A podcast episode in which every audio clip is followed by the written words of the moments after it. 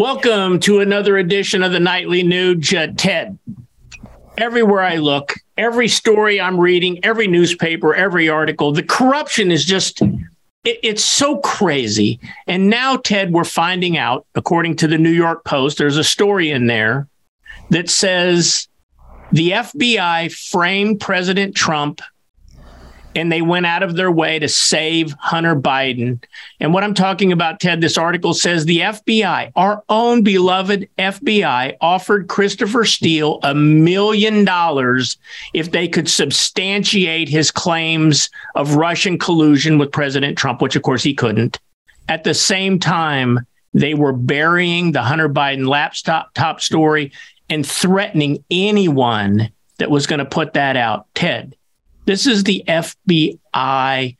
I mean, I feel actually bad for President Trump because this has just been one hoax, one false attack after the other, all the while protecting, I believe, evildoers on the other side. Our listeners, Ted, listen, we're getting emails daily saying, What does Ted think about this? They're just heartbroken. What's your take? Well, my take represents the pulse of the best Americans. The federal Bureau of Investigation. Gangsters. Literally a corrupt criminal arm and an, a, a jackboot type brown shirt SS. And I know a lot of people go, well, that's outrageous to say that. The evidence supports every example I just gave. James Comey, James Comey, he did not have justice the same for Republicans and Democrats. He identified a n- number of felonies by Hillary Clinton and then said, no big deal. Those were big deals. So, what the FBI has confirmed, James Comey and now with Christopher Wray and Merrick Garland, their violations, their lies when they when they attack the Republicans for inducing criminal activity by the drug cartels by calling it an open border when everybody knows that it is an open border. Uh, literally, the arsonists are in charge of the fire department in the United States of America. And once again, I'm not just going to point out the, the, the rabid dog at the door. I'm going to tell you what caliber and where to hit him. And no, I'm not recommending shooting or killing anybody. That's a metaphor, you goofy. Think of the people that don't understand what a metaphor right. But here's how you put out the flames of the American house on fire.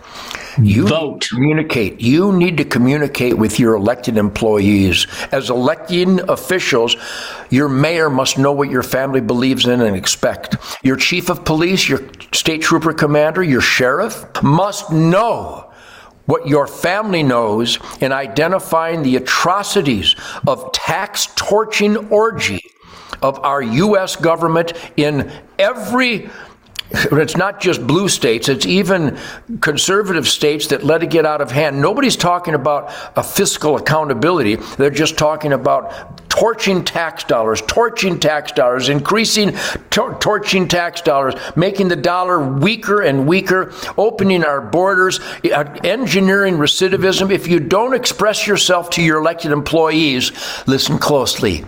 You're the problem, and that's the solution.